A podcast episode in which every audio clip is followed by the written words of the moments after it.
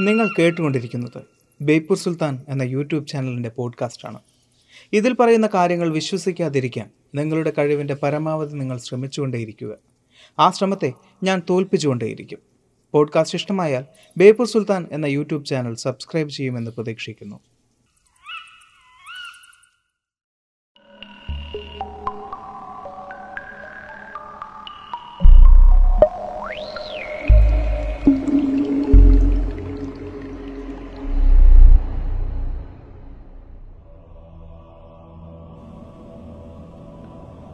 Chiranjeevi.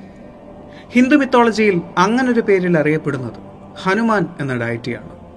Hanuman the monkey god. ഏത് മതത്തിലായാലും ശരി ഏത് വിശ്വാസത്തിലായാലും ശരി ഹനുമാൻ എന്ന ദൈവത്തെ അറിയാത്തവരായി ആരും തന്നെ ഉണ്ടാവില്ല. ചിരഞ്ജീവി എന്ന വാക്കിന്റെ അർത്ഥം മരണമില്ലാത്തവൻ എന്നാണ്. ഹിന്ദു മിത്തോളജിയിൽ മനുഷ്യനായി ജനിച്ച എല്ലാ ദൈവങ്ങളും മരണപ്പെട്ടിട്ടുണ്ട്.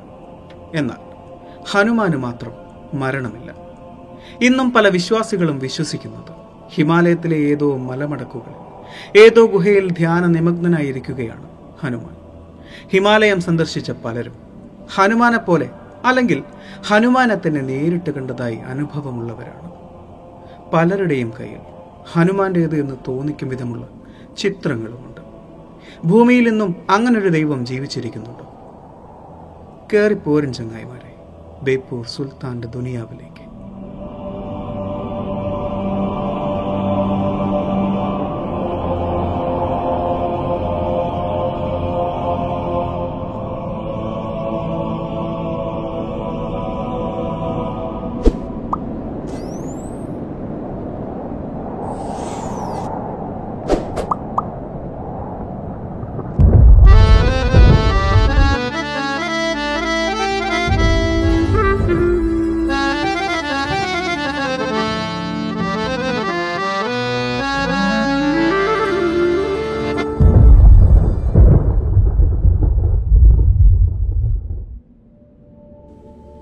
ഹനുമാൻ എങ്ങനെയാണ് ഒരു ചിരഞ്ജീവിയായത്? രാമായണം അറിയാവുന്നവർക്ക് ചിലപ്പോൾ ആ കഥ പരിചിതമായിരിക്കും. ശ്രീരാമ പട്ടാഭിഷേകത്തിന് ശേഷം തന്നെ ഏറ്റവും കൂടുതൽ സഹായിച്ച ഹനുമാൻ എന്ത് സമ്മാനം നൽകണം എന്ന ചിന്തയിലായിരുന്നു ശ്രീരാമൻ. ഒരു സമ്മാനമായി സീതാദേവി താൻ ധരിച്ച ഒരു മാല ഹനുമാന് നൽകുകയും ചെയ്തു. എന്നാൽ സംഭവിച്ചത് അവിടെയുണ്ടായിരുന്ന എല്ലാവരെയും ദേഷ്യം പിടിപ്പിക്കുന്ന രീതിയിലുള്ള ഹനുമാന്റെ ഒരു പ്രവൃത്തിയായിരുന്നു. സീതാദേവി നൽകിയ മാലയിൽ ഓരോ മുത്തുകളായി ഹനുമാൻ കടിച്ചു പൊട്ടിച്ചു. കാര്യമന്വേഷിച്ച ശ്രീരാമനോട് ഹനുമാൻ പറഞ്ഞത് ആ മുത്തുകളിൽ താൻ തേടിയത് ശ്രീരാമനെയാണ് എന്നാണ്. ഈ ലോകത്തിൽ ശ്രീരാമനില്ലാത്ത ഒന്നും തനിക്ക് വേണ്ട എന്നും. അങ്ങനെയെങ്കിൽ നിന്നിൽ ശ്രീരാമനുണ്ടോ എന്ന ആരുടെയോ ചോദ്യത്തിന് ഹനുമാൻ ചെയ്തത് തന്റെ നെഞ്ച് പിളർത്തുകയായിരുന്നു. അതിലവർ കണ്ടത് ശ്രീരാമനെയും സീതാദേവിയെയുമായിരുന്നു. ഈ ലോകത്തിൽ ശ്രീരാമനാമം നിലനിൽക്കുന്ന കാലത്തോളം ഹനുമാൻ ചിരഞ്ജീവിയായിരിക്കും എന്ന അനുഗ്രഹമായിരുന്നു ശ്രീരാമനും സീതാദേവിയും ഹനുമാന് നൽകിയത്.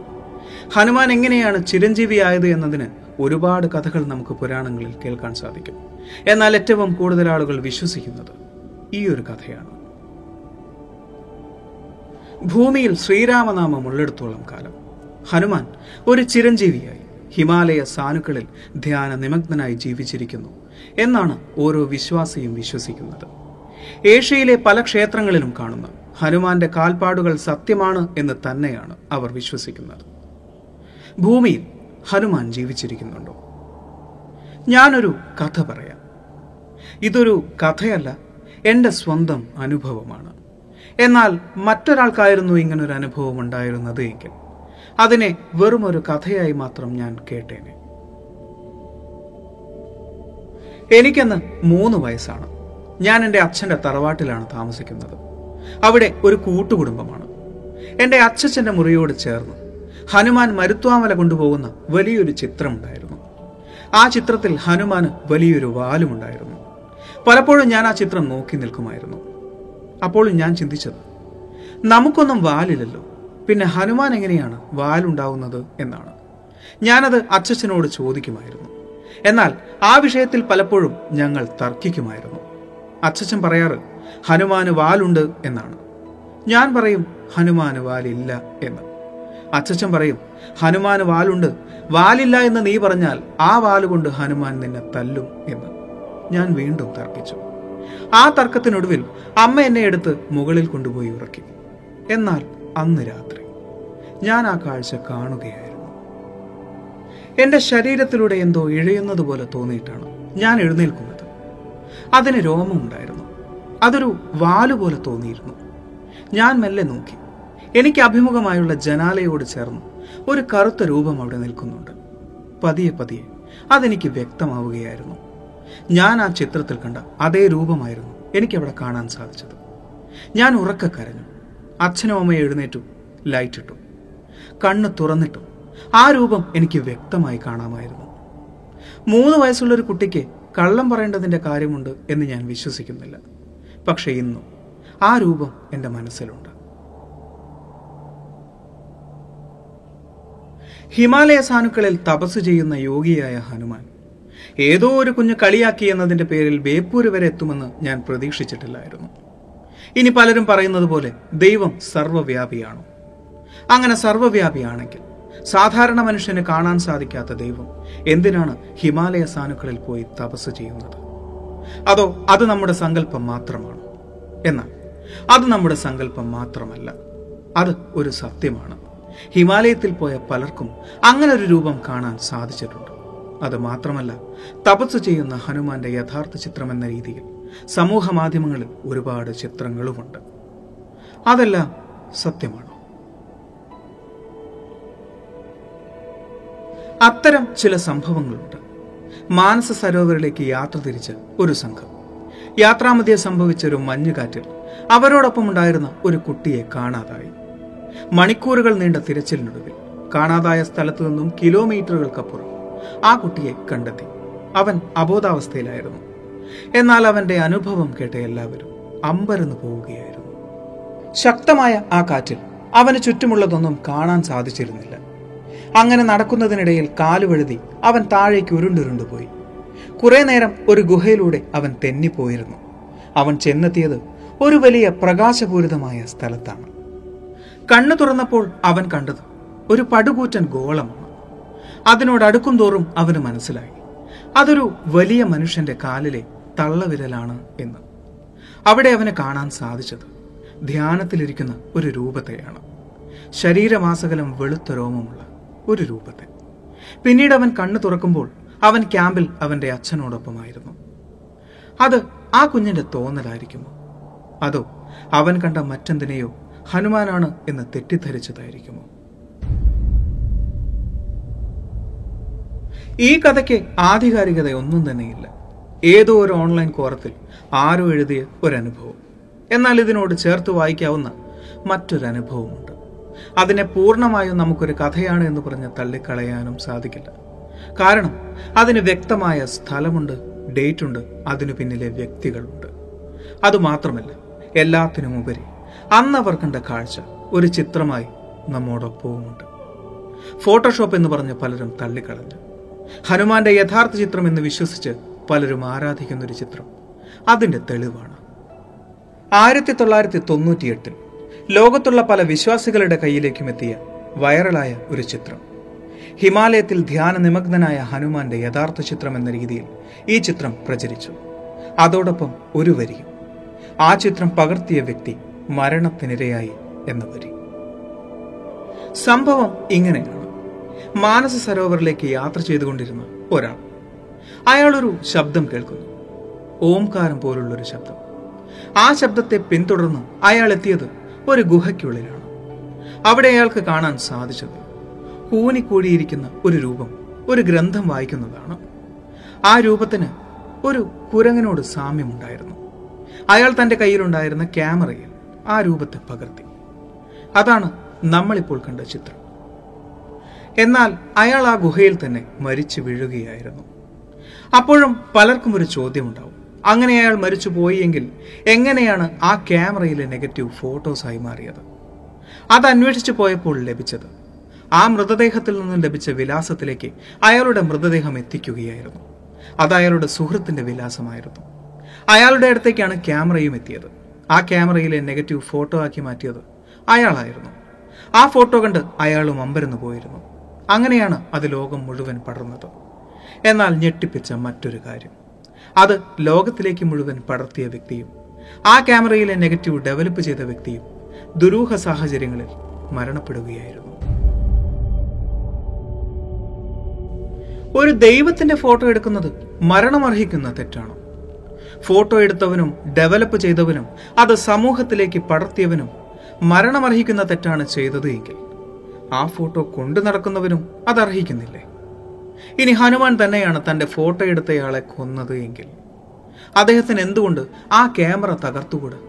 അങ്ങനെ ആ ക്യാമറ തകർത്തിരുന്നുവെങ്കിൽ രണ്ടുപേരെ മരണത്തിൽ നിന്നും രക്ഷിക്കാമായിരുന്നില്ലേ? എന്തുകൊണ്ടാണ് വിശ്വാസങ്ങളിലെ ദൈവങ്ങൾ ഇത്രത്തോളം ക്രൂരന്മാരാകുന്നത്? ഈ ചിത്രത്തെ അംഗീകരിക്കാത്ത പല വിശ്വാസികളുമുണ്ട്.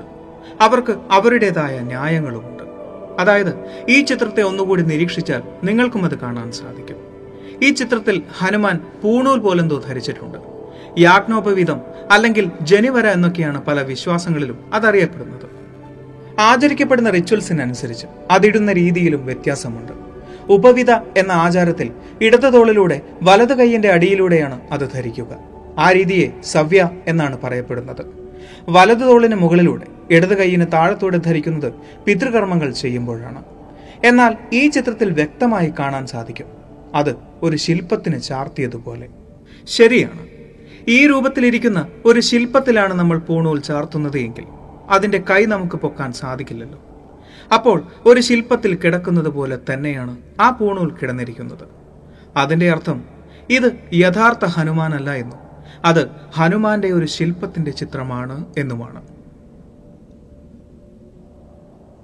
യുക്തിപരമായി ചിന്തിച്ചാൽ വേറെയും ഒരുപാട് കാരണങ്ങൾ നമുക്ക് കാണാൻ സാധിക്കും. ഉദാഹരണത്തിന് ആ ചിത്രത്തിൽ കാണുന്നത് യഥാർത്ഥ ഹനുമാൻ ആയിരുന്നു എങ്കിൽ അദ്ദേഹത്തിന് പുസ്തക രൂപേണ രാമായണം വായിക്കേണ്ട ആവശ്യമുണ്ട് എന്ന് ഞാൻ വിശ്വസിക്കുന്നില്ല. ഇനി അഥവാ അദ്ദേഹത്തിന് പുസ്തകം വായിക്കാൻ തോന്നിയെന്ന് തന്നെ ഇരിക്കട്ടെ. അങ്ങനെയെങ്കിൽ ബൈൻഡ് ചെയ്ത പുസ്തകം അദ്ദേഹത്തിന് എങ്ങനെയാണ് ലഭിച്ചത്? ആരായിരിക്കാം അതവിടെ എത്തിച്ചത്? ആയിരത്തി എണ്ണൂറുകളിലാണ് പെർഫെക്റ്റ് ബൈൻഡിങ് ആരംഭിച്ചത്. എങ്കിലും കാലങ്ങൾക്ക് മുമ്പേ തന്നെ മരം കൊണ്ട് ഗ്രന്ഥങ്ങൾ ബൈൻഡ് ചെയ്തതായി തെളിവുകൾ ലഭിച്ചിട്ടുണ്ട്. അതുകൊണ്ട് തന്നെ വിശ്വാസികൾക്ക് അതിനെ ന്യായീകരിക്കാൻ സാധിക്കും. എന്നാൽ ചിത്രത്തിൽ ഹനുമാൻ ഇരിക്കുന്ന സ്ഥലത്തെ ടൈലുകളും പിറകിലെ ഭിത്തിയും സൂചിപ്പിക്കുന്നത് അദ്ദേഹം ഹിമാലയത്തിലെ ഒരു ഗുഹയിലല്ല ഇരിക്കുന്നത് എന്ന് തന്നെയാണ്. അതിലൂടെ വ്യക്തമായി മനസ്സിലാക്കാൻ സാധിക്കും അതൊരു ശില്പമാണ് എന്നും ആ ശില്പം സ്ഥിതി ചെയ്യുന്നത് ഒരു ക്ഷേത്രത്തിലാണ് എന്നും. അതായത് ഉത്തർപ്രദേശിലെ പുറൈനാത്താൾ മന്ദിർ എന്ന ക്ഷേത്രത്തിലെ ഹനുമാൻ ശില്പത്തിന്റെ ചിത്രമാണ് നമ്മൾ കണ്ടത്. വളരെ റിയലിസ്റ്റിക്കായി നിർമ്മിച്ച ആ ശില്പത്തിന്റെ ചിത്രമാണ് യഥാർത്ഥ ഹനുമാന്റെ ചിത്രം എന്ന പേരിൽ പ്രചരിക്കപ്പെട്ടത്. അങ്ങനെയെങ്കിൽ ഉത്തർപ്രദേശിലെ ആ ക്ഷേത്രത്തിലെ ശില്പത്തിന്റെ ചിത്രം എങ്ങനെയാണ് മാനസ സരോവറിൽ മരിച്ച ഒരാളുടെ ക്യാമറയിൽ വന്നത്? ചിലപ്പോൾ ഉത്തർപ്രദേശിലെ താൾ ക്ഷേത്രം സന്ദർശിച്ച അയാൾ അവിടെ വെച്ചെടുത്ത ചിത്രമായിരിക്കാം പിന്നീട് ക്യാമറയിൽ നിന്നും കണ്ടെത്തിയത്. മരണപ്പെട്ടത് ഹിമാലയത്തിൽ വെച്ചായതുകൊണ്ട് തന്നെ ഇങ്ങനൊരു കഥയിൽ എത്തിച്ചേർന്നതായിരിക്കാം. കൂടുതൽ അന്വേഷണങ്ങൾ ഉണ്ടാകാതിരിക്കാനായി സൃഷ്ടിക്കപ്പെട്ട കഥയായിരിക്കാം. പിന്നീടുണ്ടായ മരണങ്ങളും. എന്തായാലും അങ്ങനൊരു കഥയ്ക്ക് വ്യക്തമായ തെളിവുകളൊന്നും തന്നെ ലഭിച്ചിട്ടില്ല. ഫോട്ടോ എടുത്തയാളുടെ സുഹൃത്തിന്റെ ചിത്രം എന്ന പേരിലും ഫോട്ടോ ഡെവലപ്പ് ചെയ്തയാളുടെ ചിത്രം എന്ന പേരിലും പലതും സോഷ്യൽ മീഡിയയിൽ പടരുന്നുണ്ട് എങ്കിലും അതിനൊന്നും വ്യക്തമായ യാതൊരുവിധ തെളിവുകളുമില്ല. എങ്കിലും ഞാൻ ചിന്തിക്കുന്നത് മറ്റൊരു കാര്യമാണ്. എന്തുകൊണ്ടായിരിക്കാം ഹനുമാനെ ഒരു കുരങ്ങനെ പോലെ പുരാണങ്ങളും മറ്റു ചിത്രകാരന്മാരും ചിത്രീകരിക്കുന്നത്? ഒരു വാനരനായതുകൊണ്ടായിരിക്കുമോ? ഇനി അഥവാ മനുഷ്യരെ പോലെ വാനരന്മാർ എന്നൊരു വംശം ഉണ്ടായിരുന്നുവെങ്കിൽ അവരിപ്പോഴെവിടെയായിരിക്കും രാമായണത്തിൽ പറയുന്ന പല കാര്യങ്ങൾക്കും തെളിവുകളുണ്ട് എന്നാണ് പറയപ്പെടുന്നത്. അതുകൊണ്ട് തന്നെ രാമായണം നടന്നൊരു സംഭവമാണ് എന്ന് തന്നെയാണ് പലരും വിശ്വസിക്കുകയും ചെയ്യുന്നത്. അയോധ്യ ഉത്തർപ്രദേശിലാണ് എന്ന് നമുക്കറിയാം. ശ്രീരാമന്റെ വനവാസകാലം സംഭവിച്ചത് നമ്മുടെ സ്വന്തം സൗത്ത് ഇന്ത്യയിലും. ആന്ധ്ര തെലുങ്കാന കർണാടക തമിഴ്നാട് കേരളം അടങ്ങുന്ന നമ്മുടെ സ്വന്തം സൗത്ത് ഇന്ത്യയിൽ. അന്ന് കൊടുംകാടായിരുന്ന നമ്മുടെ നാട്ടിലേക്കായിരുന്നു ശ്രീരാമൻ വന്നിരുന്നത്. അതിനും പല തെളിവുകളുമുണ്ട്. ശ്രീലങ്കയിൽ നിന്നും സീതാദേവിയെ രക്ഷിക്കാനായി ശ്രീരാമനും വാനരന്മാരും രാമസേതു നിർമ്മിച്ചത് നമ്മുടെ രാമേശ്വരത്ത് നിന്നാണ്. അന്ന് വാനരന്മാരുടെ രാജ്യമായിരുന്ന കിഷ്കിന്ദ ഇന്നത്തെ സൗത്ത് ഇന്ത്യ തന്നെയാണ്. അപ്പോഴൊന്ന് ചിന്തിച്ചാൽ നമുക്ക് മനസ്സിലാവും. ആരായിരുന്നു ഈ വാനരന്മാർ എന്ന്. സംശയിക്കേണ്ട. നമ്മൾ തന്നെയാണ് ഈ വാനരന്മാരും രാക്ഷസന്മാരും. വാനരൻ വാൽനരൻ അല്ലെങ്കിൽ വനനരൻ. ഇങ്ങനെ രണ്ട് രീതിയിലും അതിനെ വിശദീകരിക്കാം. വാൽനരൻ എന്നാൽ വാലുള്ള നരൻ വനനരൻ എന്നാൽ വനത്തിലുള്ള നരൻ കാട്ടിൽ വസിക്കുന്ന മനുഷ്യൻ. ഇങ്ങനെ രണ്ട് രീതിയിലും വാനരൻ എന്ന വാക്കിനെ നമുക്ക് വിശദീകരിക്കാം. എന്നാൽ കഥകളിൽ പറയുന്ന മറ്റൊരു കാര്യമുണ്ട്. വാനരന്മാരിൽ പുരുഷന്മാർക്ക് മാത്രമാണ് വാലുള്ളത് സ്ത്രീകൾക്ക് വാലില്ല. അതെന്തായിരിക്കും അങ്ങനെ? കാലങ്ങൾക്ക് മുമ്പ് സോവര അല്ലെങ്കിൽ സോര എന്ന് പറഞ്ഞൊരു ഗോത്രവംശമുണ്ടായിരുന്നു. അത്തരം വംശം ഏറ്റവും കൂടുതൽ കണ്ടിരുന്നത് ആന്ധ്രയിലും പിന്നെ സദേൺ ഒഡീഷ ഭാഗങ്ങളിലുമാണ്. അതായത് ഈ കിഷ്കിന്തയുടെ പ്രധാന ഭാഗങ്ങളിൽ. അവരുടെ വസ്ത്രധാരണം വളരെയേറെ വ്യത്യസ്തവുമായിരുന്നു. അതായത് അവരുടെ വസ്ത്രധാരണത്തിൽ പുരുഷന്മാർ വാലുപോലെ ഒരു തുണി വലിച്ചു കെട്ടുമായിരുന്നു. എന്നാൽ സ്ത്രീകളിൽ അത് കാണാറുമില്ല. അവരുടെ വസ്ത്രധാരണം മാത്രമായിരുന്നില്ല. ഇന്ന് നമ്മൾ ആദിവാസി സമൂഹങ്ങളിൽ കാണുന്നത് പോലെ അവരുടെ രൂപവും ആദിമ മനുഷ്യനോട് ചേർന്ന രീതിയിൽ തന്നെയായിരുന്നു. വനനരൻ എന്നർത്ഥം വരുന്ന രീതിയിൽ അല്ലെങ്കിൽ വാലുള്ള നരൻ എന്ന് അവരുടെ വസ്ത്രധാരണം വിശദീകരിക്കുന്ന രീതിയിൽ പുരാണങ്ങളിൽ പരാമർശിച്ച ഒരു വംശത്തെ കുരങ്ങന്മാരെ പോലെ പിന്നീട് ചിത്രീകരിച്ചതാകാനേ സാധ്യതയുള്ളൂ. അവരുടെ ജീവിത രീതിയും വ്യത്യസ്തമായിരുന്നിരിക്കും. കാടിനെ ഭയമില്ലാത്ത മൃഗങ്ങളെ ഭയമില്ലാത്ത അവർ ശ്രീരാമ ലക്ഷ്മണന്മാർക്ക് ഒരു സഹായമായിരുന്നിരിക്കാം. തങ്ങളിൽ നിന്നും വ്യത്യസ്തരായ ശ്രീരാമ ലക്ഷ്മണന്മാരെ കണ്ടപ്പോൾ അവർക്ക് ആരാധന തോന്നിയിരിക്കാം. പുരാണ കഥകളിൽ വിശദീകരിച്ച വാനരന്മാർ കുരങ്ങന്മാരെ പോലെയാണ് എന്ന് നമ്മൾ തെറ്റിദ്ധരിച്ചതായിരിക്കാം. എങ്കിലും എന്തായിരിക്കാം അന്ന് രാത്രി എനിക്ക് സംഭവിച്ചത്? ഹനുമാൻ നേരിട്ട് വന്നതല്ല എന്ന് എന്റെ യുക്തിബോധം എന്നെ ബോധ്യപ്പെടുത്തുന്നുണ്ട്. പിന്നീടും പലതവണ ഞാൻ ഹനുമാനെ കണ്ടിട്ടുണ്ട്. പനിയോ അല്ലെങ്കിൽ മറ്റെന്തെങ്കിലും അസുഖമോ ഉള്ളപ്പോൾ ഉറപ്പായും എനിക്ക് ആ അനുഭവം ഉണ്ടായിട്ടുമുണ്ട്. മനസ്സിന് ഭയമുള്ളപ്പോൾ ശരീരത്തിന് ക്ഷീണമുള്ളപ്പോൾ നമുക്ക് സംഭവിക്കാവുന്ന ഒരു കാര്യമാണത്. അതിനെ ശാസ്ത്രീയമായി പാത്തലോജിക്കൽ ഡ്രീമിംഗ് എന്ന പേരിലാണ് അറിയപ്പെടുന്നത്. അന്നു മുതൽ ഹനുമാൻ എനിക്ക് തരുന്ന കോൺഫിഡൻസ് ചെറുതല്ല. ഇന്നും പല രൂപത്തിലും ഹനുമാൻ എന്നോടൊപ്പമുണ്ട്. അതിനെ ഒരു ദൈവമായോ അത്ഭുതമായോ കാണുന്നതിനേക്കാൾ എന്റെ കോൺഫിഡൻസ് ആയി കാണുന്നതാണ് എനിക്കിഷ്ടം. സൂപ്പർ ഹീറോകളെ നമ്മൾ ആരാധിക്കുന്നത്? അതിന്റെ അസ്തിത്വം നോക്കിയല്ലല്ലോ. ഈ വീഡിയോയിൽ ഞാൻ പറഞ്ഞ പലതും നിങ്ങളുടെ വിശ്വാസത്തെ മാറ്റിമറിച്ചേക്കാം. പലതും നിങ്ങളുടെ വിശ്വാസത്തെ വ്രണപ്പെടുത്തിയേക്കാം. നിങ്ങളുടെ വിശ്വാസത്തെ വ്രണപ്പെടുത്തുക എന്നത് എന്റെ ഉദ്ദേശമായിരുന്നില്ല. ഇതിൽ പറഞ്ഞവയെല്ലാം യാഥാർത്ഥ്യം മാത്രമായിരുന്നു. ടി വി ചാനലുകൾ പ്രക്ഷേപണം ചെയ്യുന്ന ഭക്തി പരമ്പരകളിൽ പറയുന്ന ദൈവത്തിന് പോലും അറിയാത്ത കഥകൾ ഭക്തി പുരസരം കാണുന്ന നിങ്ങൾ ഇതും ക്ഷമിക്കുമെന്ന് കരുതട്ടെ. ഈ ഒരു വീഡിയോ നിങ്ങൾക്ക് ഇഷ്ടമായി എന്ന് വിചാരിക്കുന്നു. സുൽത്താൻ എപ്പോഴും പറയുന്നത് പോലെ സബ്സ്ക്രൈബുകൾ കൂമ്പാരമാകുമ്പോൾ പരിപാടി ഗംഭീരമാകും. അതുകൊണ്ട് സബ്സ്ക്രൈബ് ചെയ്യുക.